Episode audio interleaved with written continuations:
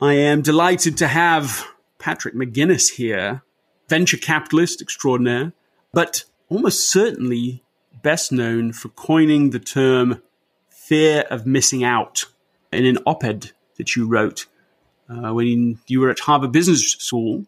And we will get more to that. Just wrote a book, FOMO, same name, same thing, but really trying to wrestle with uh, this always universal problem that we all experience. It is a delight to have you on the show. It's so great to be here, Greg. Thanks for having me. So let's start at the beginning. For those that haven't heard it, it's hard to believe anybody hasn't, but what is FOMO? Define it for us and, uh, and then tell us how it came to be. So FOMO, short for fear of missing out, is an anxiety that we feel when we have the perception that there is something better out there than what we're doing at the moment. And it is also stress that's created by a concern that we may be excluded from a favorable group activity or opportunity. Now, what does that really mean? It all means that in this time that we're living in, uh, we look at our phones, we go online to LinkedIn, we see what other people are doing, and we think to ourselves, wow, I'm just, you know, what am I doing with my life? All these other people are doing things that are more interesting than I am, and I'm going to fall behind. And so that is a fundamental nature of FOMO. It's something that has been part of the human experience for a long time in one form or another. But of course, the word itself comes from the year 2003. And the story behind FOMO is basically this I was living in New York City right out of college, working in venture capital, and I lived through the tech basically implosion of 2000, 2001 basically overnight, all of these investments I had made went to zero. And then shortly thereafter, I was living in lower Manhattan and I lived through the 9 11 attacks. And so those two things combined really made me question whether or not the world as I saw it would ever exist again. All the opportunity, the carefree times, they just felt like they would never come back. And so as a result, when I went up to Boston in 2002, I decided that I wanted to basically live every day like it was my last. And Harvard Business School is an extraordinarily choice rich environment. I grew up in a small town in Maine. Harvard Business School is kind of like the exact opposite. You know, it's there's so much going on all the time, so much opportunity, so many jobs that you could apply for, so many parties, so many trips, so many classes.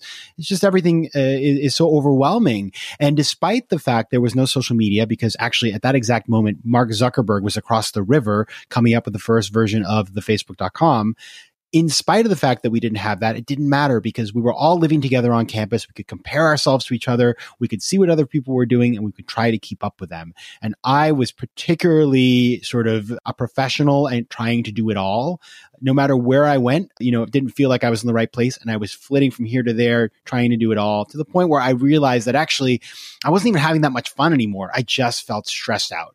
And so I started calling that fear of missing out, shortened it to FOMO, and wrote an article in the school newspaper that was called Social Theory at HBS McGinnis's Two FOs all about FOMO and another term called FOBO that we'll talk about later. And that was the first time it was ever used on the internet. And then 10 years later, it was in the dictionary. Oh, that's such a great, you know, story to pull out at the party. you know, that's like the, that's the mic drop moment. And it went from my article and now it's in the dictionary. What is the current dictionary definition? Maybe you already gave it the dictionary tends to listen there's different ones because it's in like four dictionaries and then it's in the urban dictionary and so I, I as i wrote my book i looked at all these to, to make sure that you know people got it right and what i have found is that typically people make it all about social media, social media, social media. But the reality is social media is fuel that builds the fire, right? But this is really something that is more than about social media. It's part of our psychology. It's part of our, our lives living inside of the society that we're in. Social media is just the thing that amplified it and made it something that can be experienced all over the world. Yes, I know that you've written about this, just that there's a historical context for the fear of missing out. Uh, you know, this is not just the last few years. So give us the history. Go back for a while and, and walk us through, you know, the, the the various forms of this over a longer period of time. Yeah, so if you go back to the earliest humans, you know, I my podcast is called FOMO Sapiens, but it's based on this idea that it, it's the next evolution of, of, of course, early sort of humans. We had Homo sapiens and we had Homo erectus and Homo habilis, and we go back a couple million years to the eastern part of Africa, where our sort of the earliest humans were were wandering around. They had feelings of FOMO. Now, they didn't call it that, obviously, but they were keenly aware of what they needed to survive, what they didn't have, what somebody else had, how they would get that thing. They were also very prone to run in packs, of course. They stayed together. And so that feeling and about the fear of being left out of the group was uh, very important because that's how they survived. Now, you fast forward and you think about different animal groups, and it's interesting if you've been to Africa and seen uh, the wildebeest as, as they migrate, they all stick together too, just as those early humans did. It, it's a survival tactic. It's a swarm migration where you make sure that, you know, even if there's a predator out there, that they can only get one or two of, of your species. They can't kill everybody off, you know, and pick them off one by one. So these things are inside of our sort of DNA. It's part of our evolutionary biology.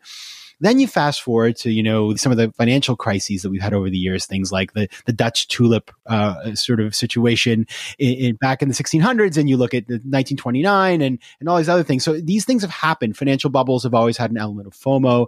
And then the, my favorite example, though, of how, how we've had this in our society is if you go back the, to the to the phrase "keeping up with the Joneses," a lot of people don't realize there was actually a comic strip called "Keeping Up with the Joneses" about a family that was trying to basically keep up with their very flashy next door neighbors.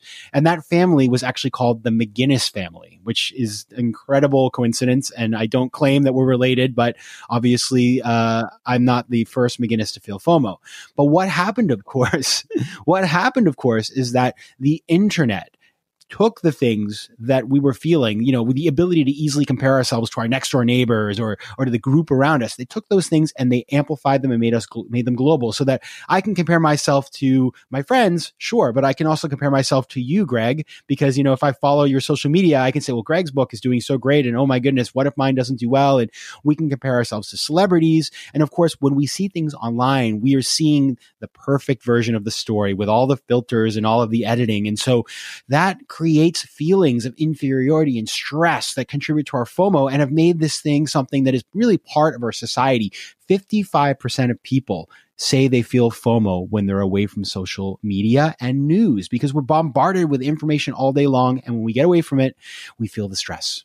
That's interesting. That means that we feel FOMO when we are on social media, but we're also feeling it when we're not on social media because of what we might be missing out on. Precisely. We've been conditioned now, and this is something I think you know you've talked a lot about as well. We've been conditioned to want that drip feed of information and stimulus. And so we go and get it and then when we get it, it makes us feel bad. So it's a very unhelpful feedback loop that takes us away from all the things we should be doing. I remember talking to somebody who said, Well, my daughter, when she goes into the shower, puts her phone in a plastic bag so that she can stay in touch. That's the fear of missing out right there. Yes? Absolutely. And that's why roughly 90% of millennials sleep with their phone right next to them because we've, our phones have become our connection to the world. And so, of course, you know, that is something that's a learned behavior, right? We didn't have those 15 years ago, but it's a learned behavior. And so, of course, uh, they are designed, as we all know, the, you know, the attention economy is designed to get us to do exactly that. We're on this constant feed of information and stimulus. And, and, and that's why somebody would bring their phone into the bathroom, which I've never heard that before. That's an incredible story. Well, and I'll give you another one because I was um, was asked to do an intervention and, on the Steve Harvey show, and so they they found somebody who was uh, doing too much, stretched too thin, and I went to her home. And we're looking around the whole house and just trying to get a sense of who she is and what her struggles are. And, and when we go into her bedroom, I say, okay, well, where do you keep your phone? And she said, well, under my pillow. So that means that she literally wakes up every time anyone emails or texts her, responds, and then tries to go back to sleep all night long. Literally true. Oh my goodness. It's shocking, but here's what I think is a little funny. I've shared that story with quite a lot of groups, and there's a, typically an audible groan in the room. Oh my goodness. And I think what's intriguing is the self righteousness of all of us in that moment. And, and I asked the group, I'm like, well, where do you put your phone? And of course, the answer is what you already said, which is right by my bedside table. I mean, it's like they're, they're 12 inches healthier. it's not really any different. They're, they're like, oh, I've got this completely under control. I've got it a full foot away from my ear instead of right underneath. Is this healthy? Is this a form of madness? How, how can you weigh in? So here's what's going on with that one. Cause I ask the same question when I talk to audiences and I get the same response. So this is, you know, our, our unscientific poll that we just ran shows that we're seeing the same trends. but what is going on, right? This is the part that's so fascinating. It's that you ask people why and they say, well, I use the phone as an alarm clock. And so the phone is the Trojan horse. It gets it into your room and then you wake up in the middle of the night and it's sitting there. So you pick it up because, oh, what if I got a text or what if, you know, what if Anna Kendrick just tweeted and, you know, we all love Anna.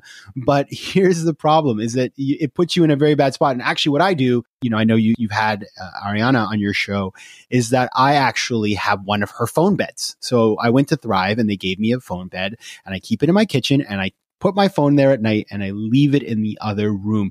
And let me tell you something.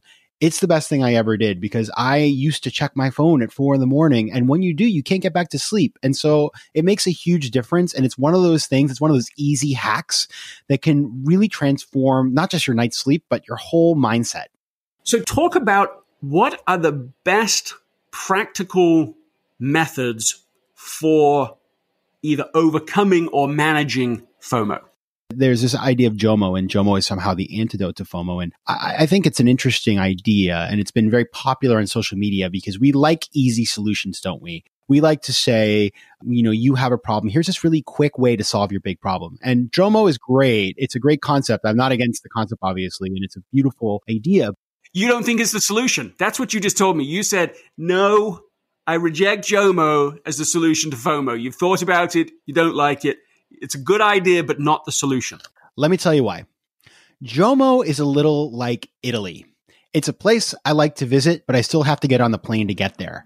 You have to buy the ticket. You have to board the plane. You have to travel. You have to do the work to get there. You can't just say, I'm in Italy and suddenly you apparate there. Also, the idea that somebody is feeling so much JOMO that they have to post about it on social media kind of tells you what the whole thing is about. It's a very ego expressive concept. And so if you truly feel JOMO, if you feel that sense of detachment and you really don't care, you probably would not have your phone in your hand, right? so that's why I think it's a it's a great concept. I think it's great for little things. I don't think it really works for the big things in life. But what I like about it is it gives us a word that expresses the place that we desire to go, which is a place where we're actually making decisions based on what we truly want and we're able to miss out on the things that we don't want. So that's how I think about JOMO in the context of FOMO. Yes. And so if JOMO isn't it, you know, that might be a nice sort of kind of an end state or an alternative state, but it isn't really the solution. What are the practical solutions that people can go and immediately try?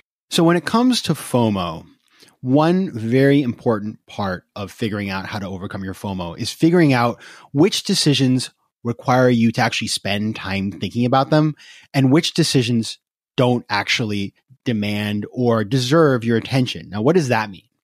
What it means is that there's a lot of people who have an opportunity in front of them, uh, something really sort of minor. Should I go to the store and buy cupcakes for the family? Should I uh, watch this TV show? Should I, you know, all kinds of little things. We should go to this party. And they're not important things. These are things you will not remember in a week, maybe a month. But yet you can spend precious time and energy agonizing over them. Now, why do we do that? Number one, we do that because when we feel stress and anxiety, we make even the little things feel much bigger than they are. Number two is that sometimes it can be a really um, sort of counterproductive, but yet c- convenient form of procrastination. I don't want to deal with the big things. So let me spend the next seven hours dealing with my FOMO about, you know, whether I'm going to go to this restaurant or that one, right? So, so that's a really important base level sort of thing to keep in mind as you feel these feelings, right? So when it comes to the little things, and I, I made a TED talk about this called how to make faster decisions. What I tell people is if something you're not is something that you're not going to remember in a week or a month and if it's not going to cost you any money and there's no sort of implications for your health and well-being don't waste time on it simply flip a coin and then you'll know. So when you're feeling FOMO about something that's not important, which doesn't happen very often, by the way, you make the most of your decisions uh, all day long without having any of these issues. But if it's something minor and you're just wavering and it really doesn't matter, don't waver, don't waste time. Flip a coin. I do something called ask the watch. Like, for example, if I'm thinking, should I have the chicken or the fish? I basically make the left hand of my watch the chicken, the right hand the fish. I look down at where the second hand is at that very moment and my decision is made for me. But the, the purpose of this is simply to take yourself out of the deliberation because you are the one who's injecting the fear and the anxiety into something that doesn't really matter. So that's the little things in life. Now, when we get to the big things and FOMO, that is where you want to spend the time. So, you know, things like, uh, what should I do uh, in terms of my career? Should I become an entrepreneur and quit my job? Should I move to a new city? Uh, should I, you know, date this person who I, I, always, you know, thought was kind of interesting? These kind of things that matter, right? They're going to have medium to long term implications. There, in order to overcome your FOMO, you have to attack at its core.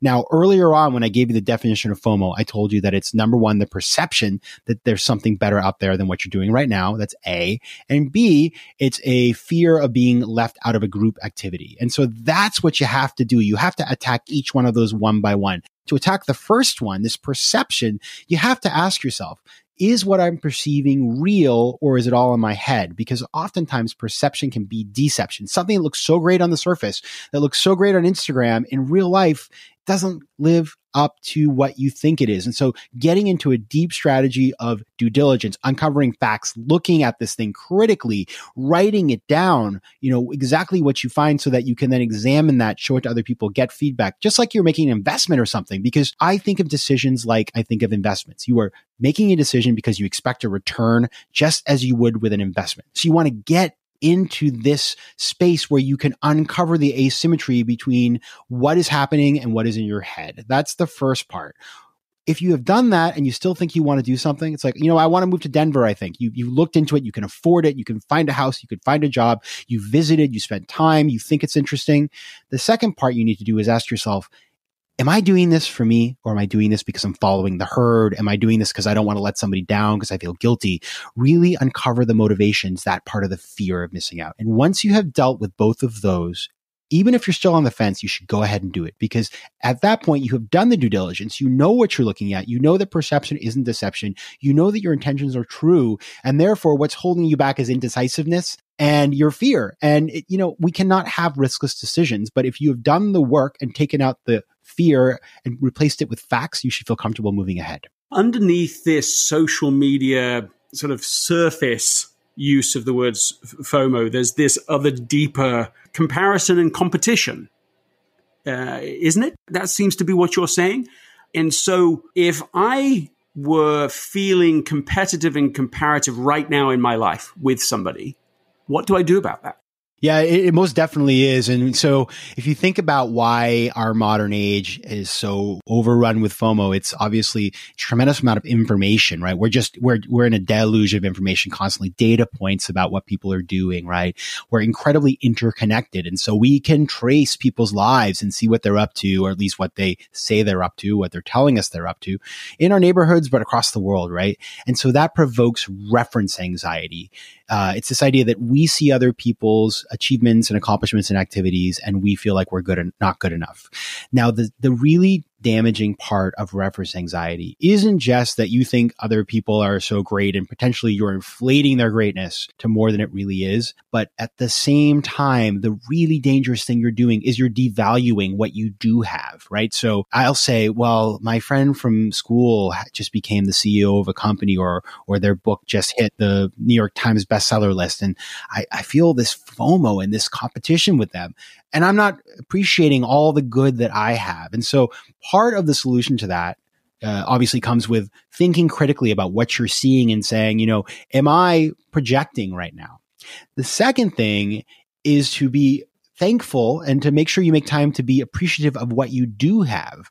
But the third thing, and the thing that I think makes FOMO actually a very positive quality in, in some scenarios is that our FOMO helps us to uncover things that we may actually want to be doing. So you see that friend who opens the bakery, you see that friend who starts the entrepreneurial venture. And if you feel FOMO, what you may be learning in that moment is actually maybe you truly do want to do that thing. And if you do the work to figure out if it's real, maybe you should explore it. I'm not saying quit your job and jump in full time. The whole point of my first book, The 10% Entrepreneur, was that we should do things incrementally. But your FOMO can be a powerful tool to opening your eyes to some of the things that you maybe haven't tried in life, but maybe you should explore.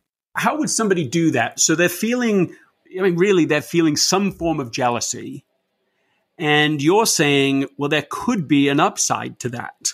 There could be something that at least a positive way of handling that sensation, that temptation. Give me in like really incremental steps, what would the first thing someone would do be? Yeah, so I'll tell you my own story. The whole reason why I got into the stuff that I'm doing today was that I lived through the financial crash in 2008. I was working at AIG. My company blew up. My stock fell 97% and I was lost and I didn't know what to do with my life and I was floundering. And I had a friend who was investing in startups. Not a lot of money, little checks here and there. And I remember, I don't like to say the word jealousy because I, I, I think it's it's deeper than that. Jealousy is sort of when you almost like resent the other person a little bit. Sure. Um, this was not that. It was more about I felt this sort of insecurity and yearning and feeling that I wasn't good enough. And I listened to myself and over a period of time. And then I realized one day the reason I'm feeling these things is because I actually want to do these things too. It named something for you that was currently out of reach, but was still real for you and right for you. Exactly. And the beauty of these things is that if you can find, you know, we, we all yearn, you know, it's like every Disney movie starts with that character singing a song about yearning, right? but if you can identify tangibly what you're yearning for, then you can actually take the steps you need to, to actually do it. Um, so that's what I did. I said, geez, I, I want to do that too, but I need to find a way to do it. And and so I started looking for opportunities to invest. And then I I realized like being an angel investor is actually one of the few careers where you're writing checks to other people for a really long time before you make any money. Um, and so I started getting creative and yes, investing a little bit of money, but sometimes just investing my time and trading it for equity in companies and became getting involved in different ways that were more flexible. And so as I did that, I started learning and I realized, wow, you know, I've actually done this thing that I felt all this FOMO over that I maybe even thought I couldn't do or was insecure about. And I did it in a very incremental way. I didn't quit my job and try to do this full time. I didn't try to go out and raise $5 million and make 50 investments the first year.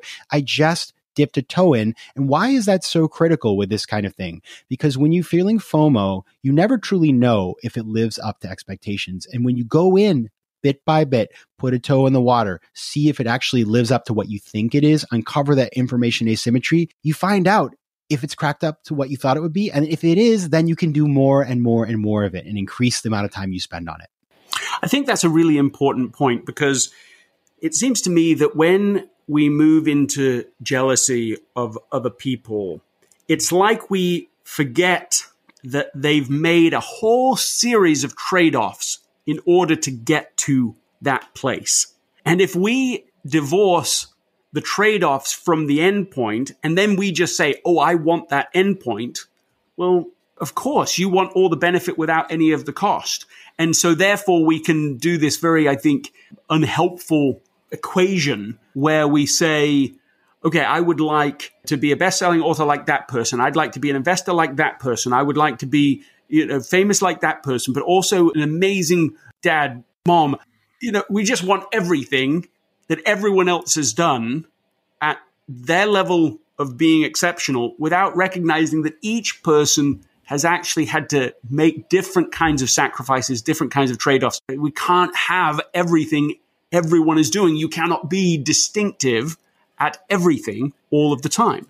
Completely. And then there's this other crazy dynamic, which is that okay, so you try to do some of those things and you haven't thought critically about them. You don't even really know what they entail or what it would feel like to be successful. And let's say that you sacrifice a lot to do this thing and then you get there, you're doing it and you realize this isn't even actually making you happy. You've spent time and energy living somebody else's dream that is the place you never want to end up, right? And so that's where jealousy, if you let your FOMO turn into jealousy, you, you can end up in such a terrible spot because you don't have agency in your decisions. When you're jealous, somebody else is driving the boat It's all the feelings that are coming from outside. This episode is sponsored by Shopify.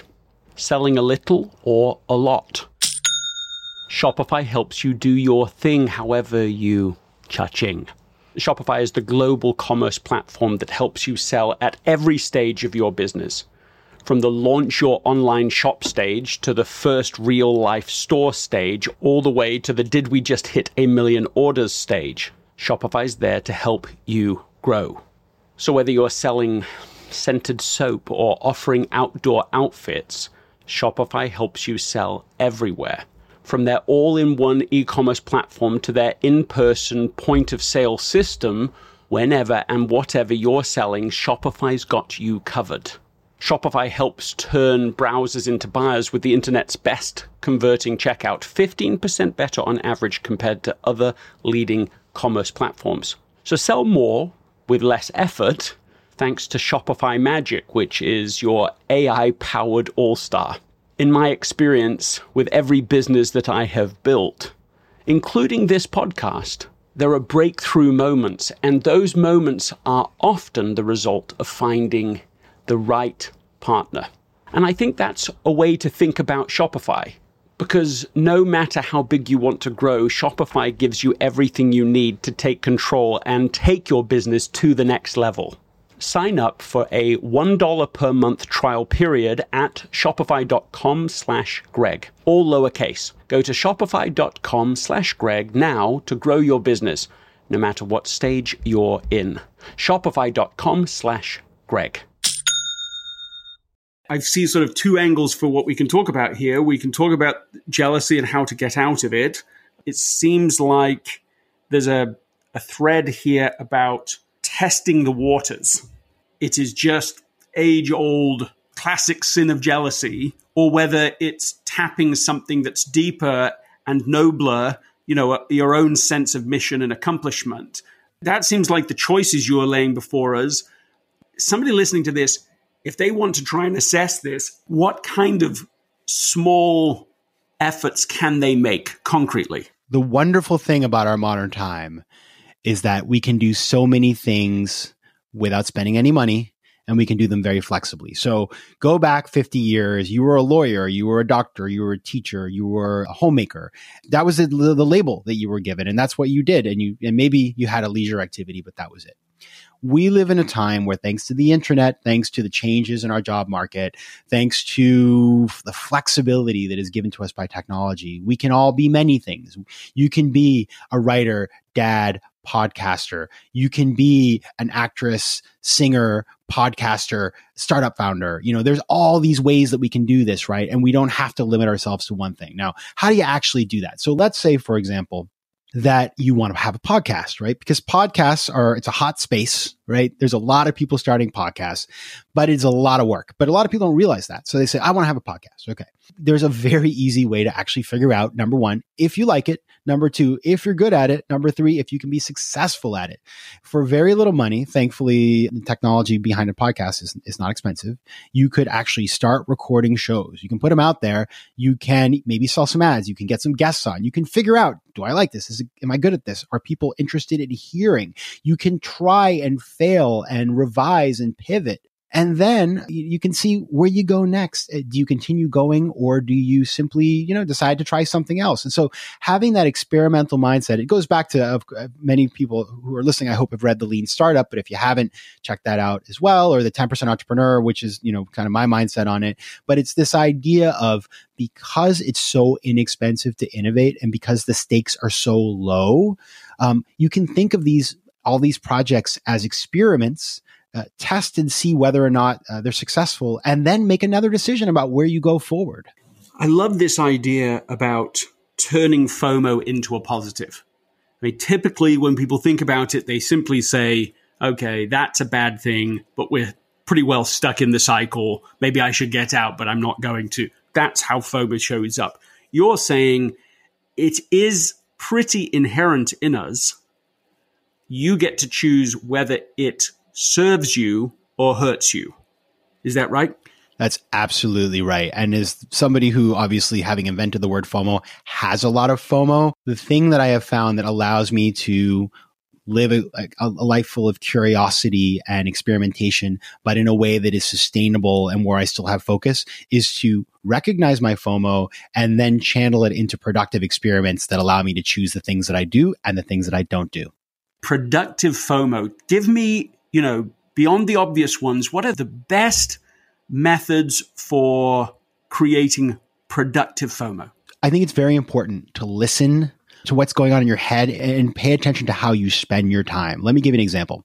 I'm very interested in politics, always have been, always will be.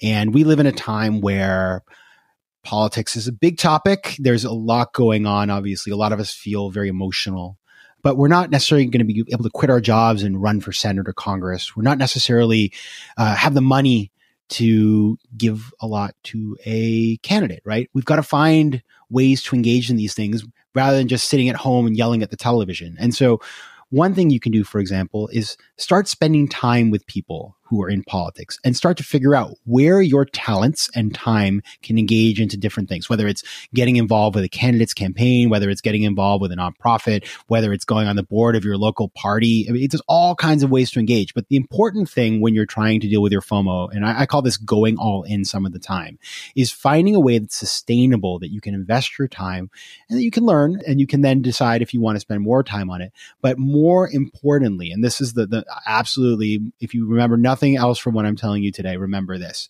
Find a way to engage in these things in which you truly have an impact because the reason that you want to spend time on these things isn't just to be a bystander. You want to be a protagonist on your own life. And so get involved, have a seat at the table, try to shape it to your, your dreams and hopes and whims. And, and, and as you do so, you will actually eh, this is the fun part is you will be able to then tailor your experience in such a way that it better fits the contours of the rest of your life and so you can say, you know, I am best at coming up with ideas. I don't want to be calling people to raise money. And, and, you can start to, to shape your own involvement in a way that makes you happiest. And as you learn, as you go about sort of building your involvement, you'll have more information that'll give you the data you need to optimize how you're involved. But that's how I recommend people they sort of think of themselves as an entrepreneur that's building their own company, which is their life. And that company has a bunch of product lines, which are the things that they want to be doing and things that they love. You're saying to use your life to prototype your life, to experiment with your life, to use each day as a chance to go, okay, does it work? Does it not work? And so on. Yes, I think we were raised in a time, many of us, when you weren't uh, you weren't able to do a lot of different things, and then the, now we can do many different things. And so there's been, you know, there's always this tension between being very focused and great at one thing, and then you know doing a million things and being unfocused. And I'm saying it doesn't have to be one or the other. You can find a middle ground where you have meaningful involvement in different things that, but you must tailor them and thoughtfully to your strengths and, and your life and the realities of that life. And then when you do get involved you know, don't just be a bystander. Get involved, help drive the car, help make a difference, because that's truly the only way, you know, whether you're an investor or an employee of a company or, you know, somebody's involved in some project, unless you have ownership, you can't ever accumulate any, you know, wealth, whether that's psychological wealth or financial wealth. What is concept, a term, a mindset, a mental model that you have found to be really useful, but that not many people have heard Ooh, of? That's a good question. Greg, you're so tough. This is a question I've never had before. I'll tell you my, my thought process is that I've traveled to over 100 countries. And so a lot of the best things that I've ever learned came from other places where people look at the world very differently than us. I love to travel and my work used to take me all over the place. There was a little FOMO happening, but as I traveled, I would always identify countries nearby. And what I love about travel, I'd like to go to places that are quite different than, you know, my my home in, in the US, so places that are pretty far off the beaten path, because I love the idea, uh, the adventure of not knowing what's going to happen to me and then having to react to that. It's a powerful way to, of growth, I think. What's an article that you have read multiple times? It's valuable enough to you that you go back to it. I've read a number of times uh, Martin Luther King's letter from the Birmingham jail it's been something that I just think the character of Martin Luther King Jr. and the idea that we should call upon ourselves to be uh, a message to other people and we should dig deeply and think about the big picture and how we can all work together to achieve change. I think that letter captures that spirit really powerfully and effectively. So I've read it on a number of occasions, you know, both in school and then privately. When you think about that question for you, then, what do you want your message to be? I suppose we could say it's FOMO, but I bet it's not really that. It's something else. Yeah, um, here's my message. And I think it's a wonderful question because it's something I think a lot about. I grew up in a really wonderful place, but very middle class, sort of very simple, good people. And then I went to the wider world. I went to Georgetown University and everybody wanted to be an investment banker. And so I did too. And because I wanted to make more money. And so I went and did that and it was fine. And then I went off to business school and had a great experience. But then I went back into finance because I just felt like I had to do that and I had to work in private equity, even though when I signed my first job out of college, I had a pit in my stomach because I knew I wasn't going to like it. And I lasted six months. And then my next company blew up and I ended up having a lot of health issues from all the stress. And so after all those things happen, I finally said this treadmill that I have been trying to keep on that keeps throwing me off of it is not a good place to be. But, you know, I also want to have a career and be successful and work in business. Like, so how can I marry these things together? How can I, you know, have a successful career, but at the same time have agency and like make my own path and choose what I want to do? And so that's what my work has been, whether it's, you know, 10% entrepreneur or fear of missing out. What I try to give people in my work is a set of tools and a mindset that allows them to say, you don't just have to choose one path. You can create something that is unique to you. You can do that by leveraging technology. You can be flexible and creative and experimental. And in doing so, uh, you'll be able to build something that really means a lot to you. And you can also be successful at the same time. So that's the value that I like to give people. It's a diversification of experiences, of their finances, and an opportunity to learn every day.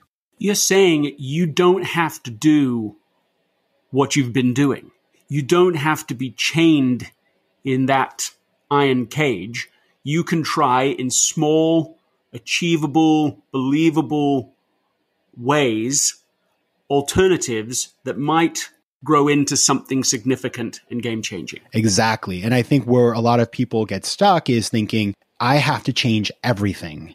I've got to quit my job and start a company or else I'll never be an entrepreneur. And by the way, for some people, that's the right play. And I would never sort of discourage somebody if they can afford to do it or if they have that big idea. But for the rest of us, where we didn't have that eureka moment, let's take the little eureka moments and let's do something with them.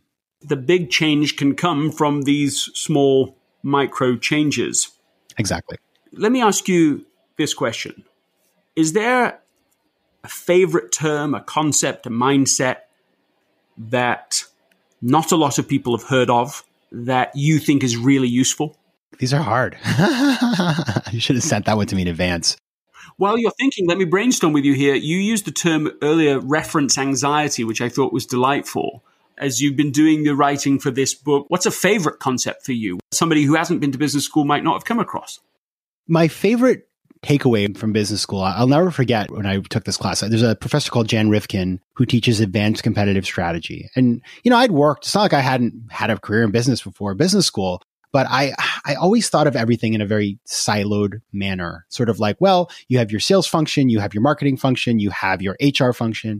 And what he really brought home to us in every case, every day of class in a really powerful way was that it was the integration of these things that made the difference. So you can have, you know, lots of great ingredients that you put into the soup, but it's the combination of all of them that creates the power, right? It's like you add more and more um, sort of uh, fit between all these things and, and, you design them thinking about each other. And so that there, there's a thoughtful sort of assemblage. And then, of course, the sum is worth much more than its parts. And so that was the concept that meant so much to me out of school. I never thought about business that way before. And I guess as I think about it now and, and sort of the approach to life that I'm advocating, which is this idea of trying all these things and then learning and then deciding to use them to branch out and diversify. And at the fundamental root of that, they must obviously have harmony between them. You know, you don't want to do something that has no connection to the rest of the things. I really talk about the fact that we want to, as we explore new things, we want to leverage what we're already doing, right? So I do a million different things, but there are themes through them that combine them all that when I do one thing, it serves two or three purposes. And so I think that sort of fits really well with why I've been able to take this approach to life. Because if you think about your core strengths and then you you ground the many things that you do within those core strengths. And then you use your new activities to build out new strengths alongside of them. The whole enterprise is integrated. Yes that, the word that comes to mind as you're describing that is coherence. Yes.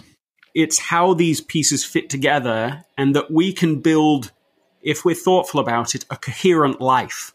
So instead of it just being a piece of this and a piece of that based upon what other people are doing, based upon a reactive orientation towards the world, we can carefully select the right routine and ritual for us each morning. We can build the right relationships that help us to become a certain kind of person and be a certain kind of person. We can read a certain kind of literature so that we are learning more of the kinds of things that will support the overall person that we're trying to become and contribution we're trying to make. And it's the bringing together of those different tactics into a strategic whole that actually has game changing power. Most definitely. While you were at Harvard Business School, I was applying to business school too.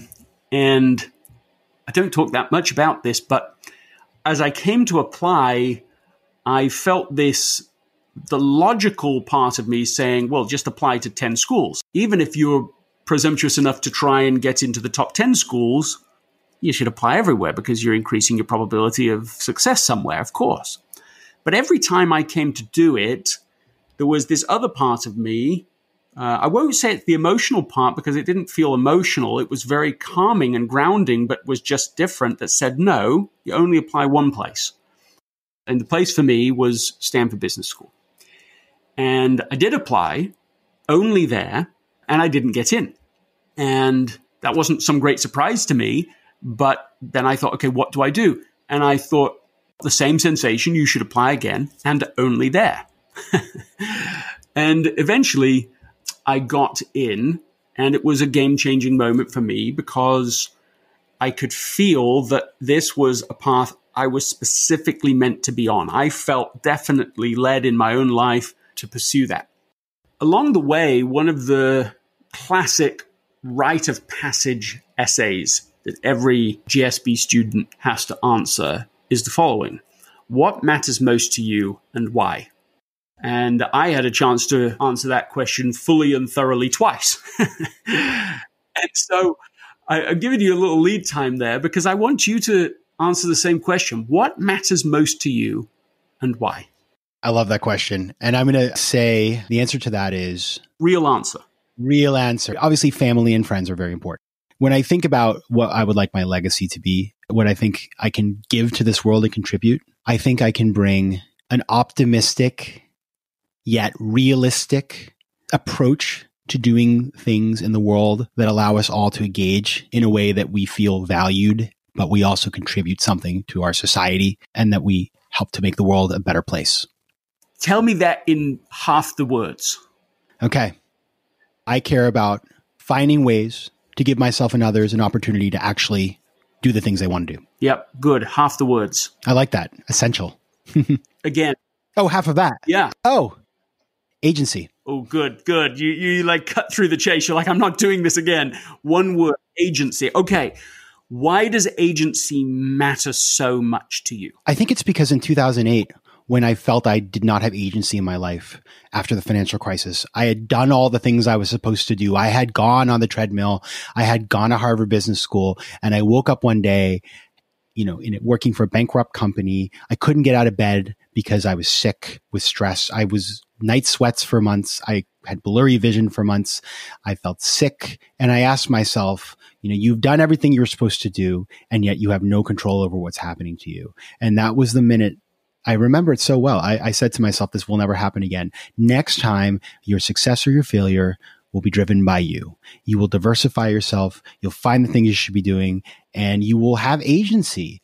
And what I didn't know at the time and what has been so interesting and kind of cool to realize is how much happiness you get out of it when you feel that you are able to pursue the path that you want to choose. I think it's so amazing. You see these people who have tons and tons of money, but no agency, and they're miserable. You see people who have very little money, but tons of agency, and they're happy. And so I think that for me is an essential quality of a well lived life. In Joseph Conrad's The Heart of Darkness, there's a character who wakes up and says, Oh, the horror, the horror. That feels like that moment you're describing. This violation of something deep inside of you the very essence of you, right? Your ability to choose, your agency. You said, never. I will devote myself to never being in this position because the horror, the horror. Yeah. I think that's a very powerful way of framing it. And of course, we all know that making change is so difficult. Most people won't make the change without having to go through something like that. And so when life forces us to make these changes, when it forces us to not be stuck in the FOMO, but actually focus on what really matters and then make the changes we need to get it. We're given that opportunity. Do we rise to the occasion or don't we? And it reminds me of this concept that if people haven't heard about it, I think it's a really valuable concept, especially for the times we're in, of post traumatic growth we think that when something bad happens to us or to somebody, that they either go back to normal after they've recovered or they stay mired in this space where they have post traumatic stress. But in fact, psychologists have discovered this concept of post traumatic growth. We can be better. We can learn from the bad things that happen to us and we can actually come out ahead. And so for me, as I think back to that discovery and what I did with what I learned in that moment, that's what happened, the post traumatic growth. And in fact, this morning I was in a really good mood and I was thinking, you know, how am I in such a good mood at a time when the world is really tough, right? And it's not like I'm happy all the time. It's not like I'm smiling every minute through this, but I felt really good and I generally have. And I realized that I now view adversity as a chance to grow because I believe so much in the post traumatic growth concept. You didn't just get stronger when you went through that experience. Yes, that happened, but you also gained a second asset, which is the ability to see uncertainty, volatility, challenge, adversity as a real opportunity. You know that now in a way you couldn't have done without going through this and growing through this before. Most definitely. And I don't sugarcoat this. I think people, when they go through really tough times, you know, the wrong thing to say to them is, well, this will be a learning experience, right? It's like, no, there's not a lot of empathy in that. But I do think that what we can do as we support people is to help them and to help ourselves, by the way, to see where we can gain something, where we can grow, where we can become better people, we can become better friends or partners or parents or business people. There's all these different ways because of course you are going to lose things and you're going to feel terrible and you are going to suffer. But there's so much example. There's so many stories of people who can turn these things around. And, and so I personally believe in that. I've lived that in my own life. And so now I see these opportunities or these challenges very differently than I used to. Well, and it's interesting too to connect the dots here. I get why agency matters so much to you, but there's another layer underneath this because what you want is to help other people avoid that pain point that was so defining for you. You're trying to help other people to have this highly valuable asset at their disposal to not be defined by their circumstances to not be trapped, but to be able themselves to always have agency and to be able to use that agency. Yes. And, and this is a concept where, listen, I, I'm not a fan of get rich quick schemes. I'm not a fan of um, charlatans and people that sort of collect money from others, telling them that everything's going to be easy in life. That's not the, the play at all here. But I also do feel like I've stumbled upon something that is supported by science that that actually works. And and I see so many people that I know. You know, I go back, and I'm sure you do too, Greg. You go back to your business school reunion, and there are many, many people there. And Charlie Duhigg wrote an article about this for the New York Times. Uh, he was a year ahead of me in business school, and wrote this beautiful article about how he went to his class reunion at HBS and how many of his classmates had achieved exactly what they set out to do. And they seemed bored or disenchanted, even though they had accumulated the wealth and gotten the job and had everything, you know, in the family and the house and the dog and the house and the Hamptons. They had all the stuff. But the level of sort of pleasure or fulfillment they derived out of it was, you know, it was, it was to him surprising. And so I just don't want people to be in that space. You know, what, what is the point? And so I see that so much, you know, with people that I've known over the years that have done amazing things and they just don't seem to derive any pleasure out of it. And so I don't want to do that. Well, a combination of observing that in other people, but also back to this moment when the whole charade, the vanity of it all broke for you, you're like, it's actually a con. it's a con that if you go after these things, you will gain freedom and agency. Agency derives itself from some other place. And I think what I'm hearing from you is like it deep down matters to me to try and speak to that and to write to that and to give voice to that. Because otherwise, a lot of people will end up a lot less happy and a lot more trapped than they need to. That is correct. And in fact, when I do hear from people who've taken these strategies, you know, I had a, a person recently who they left, uh, they, they started a 10% venture and they ended up going and doing it full time. And they wrote to me and said that I changed their life, which, you know, that's a high honor. And so those notes, you know, they don't come every day, but when you get them, you feel like, okay, I've, I've actually done something that has an impact. And at the same time, it helps to remind me to do the same thing for myself because you know it's so easy to slip isn't it you know it's not like you you make these changes and you just stuck there and you know it's easy of course you have to stay on top of it every day and make sure that you're sticking to your own guns as well as an essentialist, when I hear that, one of the red flags for me is well, isn't there just a risk that somebody takes on way too many things? Yes, it's flexible, but now they're flexibly doing 10 things, 20 things, and it becomes overwhelming for a different reason. What's your reaction to that? Yeah, I predicted you'd ask me that, and I'm glad you did because I do think that there is a risk and that's why you have to be very honest with yourself and actually do a good job of vetting. So the most important thing about this is learning how to say no. Right. I say no, and I do a lot of these, but I say no to the vast, vast majority. And I only accept things that are new when I feel that I have the space and that they align sufficiently with my existing activities and it creates almost like a network effect. Um, but you're right. The challenge here is that. And so what you must do is start with just one and then learn and see. And then if you add another one, be very careful about setting the parameters of your involvement. And so that's very much part of the design because I agree with you. Uh, at the end of the day, I sort of have a little rule for myself about the things that I engage with, which is that yes, I have to understand the nature of the business that I get involved in. Yes, I have to know the people. But the third one, the one that keeps me honest is can I actually add value? Uh, in a business context, it would be, you know, can I help get a new client? Can I help bring in a talent? Can I help come up with a strategic idea? Um, and can I do that in, in a certain amount of time that I have available to myself? And if I cannot, then I don't get involved because then it's clear that I, it's just not for me. And so you have to be very honest with yourself. You have to be uh, very rigorous and vigilant uh, to make sure that you don't overcommit because then, you know, the worst part about this is if, and, and it goes back to all of what we're talking about is I'm trying to tell you that you can design something that you're going to want to do and you're going to love. And what you don't want to end up at is a place where these things that you're supposed to love feel like work right? Then you know you've overcommitted. And when something starts to feel like work in a way that I don't feel it's sustainable, I will reconfigure my involvement. Gartner had a study that they did years ago about the data center, and they found that sort of 85% of your resources would be required for maintenance just to keep the data center that you have installed going. There's this 15% uh, of available resources that you can choose what to do with. And I think that's about the right ratio for a lot of people in their lives right now that they have, uh, you know, something in that range. 85% of their life is already spoken for but there's this extra piece that they could choose what to do with right now.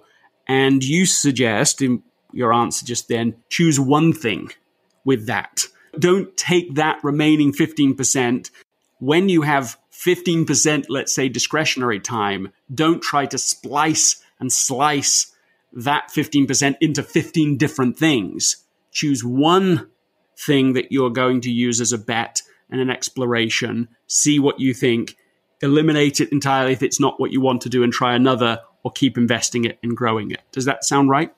That's exactly right. And you may end up doing many more, but typically what happens is you do one, you figure out the, the startup phase of that, depending on the nature of the activity, is you know more than it would be when it's sort of up and running. Maybe not. Maybe it continues to be that. But I say my my my concept is called 10% entrepreneurship. I think 10% is a good place to start. And the reason why I came up with that is I, I think about the tithe concept, or in, in many religions around the world, in, including Islam and, and Christianity, that this 10% in Judeo-Christian cultures uh, is what we give to the church. And why is that? Well, it's an amount that is meaningful it can do something, but it doesn't cause us to have to give up the rest of our lives. We can maintain it, right? It's sustainable. So what you're really suggesting is tithe entrepreneurship. Yeah. And it could be social. Oh, and the second reason why 10% appealed to me, I originally was going to be, I wanted it to be 20%, but then I thought, oh, 20%, that just feels too high. And so I started at 10, but I realized as I researched that the average angel investor in the United States puts about 10% of their capital into entrepreneurial ventures. So that is sort of a market cleared level of sort of the risk and engagement that, that people feel that they can make to entrepreneurial ventures. So I thought that was just an interesting piece of data that, that sort of also made me feel like 10% was a good place to start. Well, and I just read recently that if you're having trouble getting started with a project or finishing a project, a quick rule of thumb is just to cut your expectation in half, cut your goal in half so that you can actually make progress and get to completion rather than to half complete twice the size goal. So I like that sensation of, you know, 10%. Okay, I think I can do that. I think that's doable. That's pretty cool. I, whenever I look at companies' projections, I assume they'll do about half of what they say they would do. So it seems reasonable to me. yes. Tell me what haven't we covered? What is it you would want to share and say something that matters to you that we haven't discussed? Yeah, I think one thing that I would like to bring up is this other concept that I invented way back when FOMO was invented, which is FOBO or fear of a better option. And that is something that I think is even more damaging because, you know, we've talked about FOMO. There can actually be an upside to FOMO. FOBO, fear of a better option, is, is, is optimization. It's the idea that if we keep waiting, something better will come along. And so whether we're trying to make public policy or trying to pick where we're going to go for our holiday or trying to come up with a strategy of our company, uh, trying to optimize and hoping something better will come along instead of being decisive uh, is very damaging. And so, you know, that's an idea that I think its time has come to be more widely discussed. And I think it's a major issue because it's an affliction of affluence. And so our society, even in a recession, we still have so much in our lives. And this goes back, of course, to the work that you've done, the great work you've done. And it gets us stuck in a place where we're so overwhelmed with choice that we can't do anything. And so that is, uh, you know, something I've thought a lot about as well and, and have been working on. And, and I think is an important part of the conversation. Well, in an environment where there's an exponential increased number of options, you can learn literally anything online for free you, know, you can learn about almost any place in the world. You have almost infinite uh, array of entertainment options. Not saying they're high quality, but there's array of a huge array of them. In such an environment, to optimize seems an almost absurd objective, an unreachable objective. How could you possibly optimize? You know, the very, very best place to go to, the very, very best meal to eat, there's just so many options. So, what does somebody do if they are starting to feel that indecisiveness that grows out of it, that sense of not being satisfied because there's a fear of better options? What can somebody do? What I've learned is that actually maximization in and of itself isn't the problem. The problem is your decision making process because when you have FOBO, you are collecting options because you believe that option value in and of itself is kind of a goal. And so what you have to do when you when you're dealing with these situations is you must be comfortable letting go of everything that you can't have because when you choose just one thing, you can only have that. You can't have the rest. And so the decision making process that you have to engage with, I get into this in great detail. It's really focused around choosing one thing by basically eliminating the other things permanently and not continually going back to them. Because when you have that feedback loop and you keep going back to the same options without ever excluding anything that's where you have the pathology gratitude is so important with FOBO because we only have FOBO because we have options. Especially eh, FOBO sort of increases when you have more wealth and more success. And so when we have FOBO, feeling the gratitude and recognizing it is important when we remember to feel grateful for the options that we have and remember that a lot of people would, would really be happy to be in the spot we're in. I think it's a great way to ground our decision making because then we feel great about the outcome. Patrick, it's been a real pleasure to have you on the podcast today. We all struggle with FOMO. We all struggle with FOBO. Uh, they may be first world problems, uh, but that doesn't make them less problems. And so we still need a new mindset and then with it, a new skill set to be able to manage this reality well. And so I appreciate so much what you're doing on FOMO Sapiens on the podcast, in your new book, FOMO, in the 10% Entrepreneur. But more than all of that, and beyond all of that, this deep mission that you feel, I would say, born of at least personal experience, maybe pain, to help other people to recognize the choices they have to design a life that really matters to them. To me, that's essential. So thank you so much for your time. Thank you. Thank you sincerely for listening. To hear more great exclusive conversations, check out our Patreon at patreon.com slash essentialism podcast.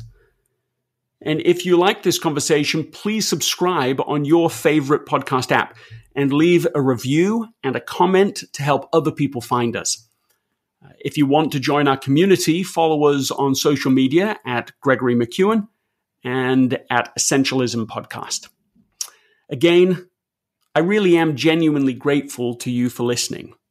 Uh, remember, if you don't prioritize your life, someone else will.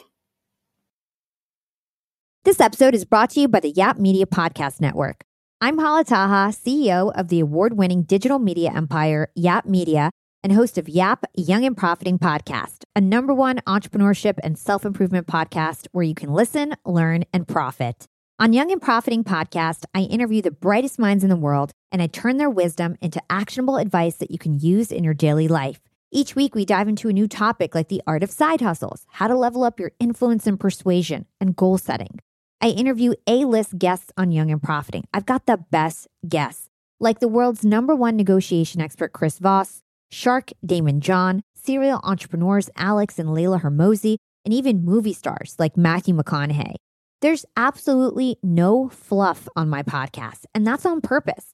Every episode is jam packed with advice that's going to push your life forward. I do my research, I get straight to the point, and I take things really seriously, which is why I'm known as the podcast princess and how I became one of the top podcasters in the world in less than five years. Young and Profiting Podcast is for all ages. Don't let the name fool you. It's an advanced show. As long as you want to learn and level up, you will be forever young.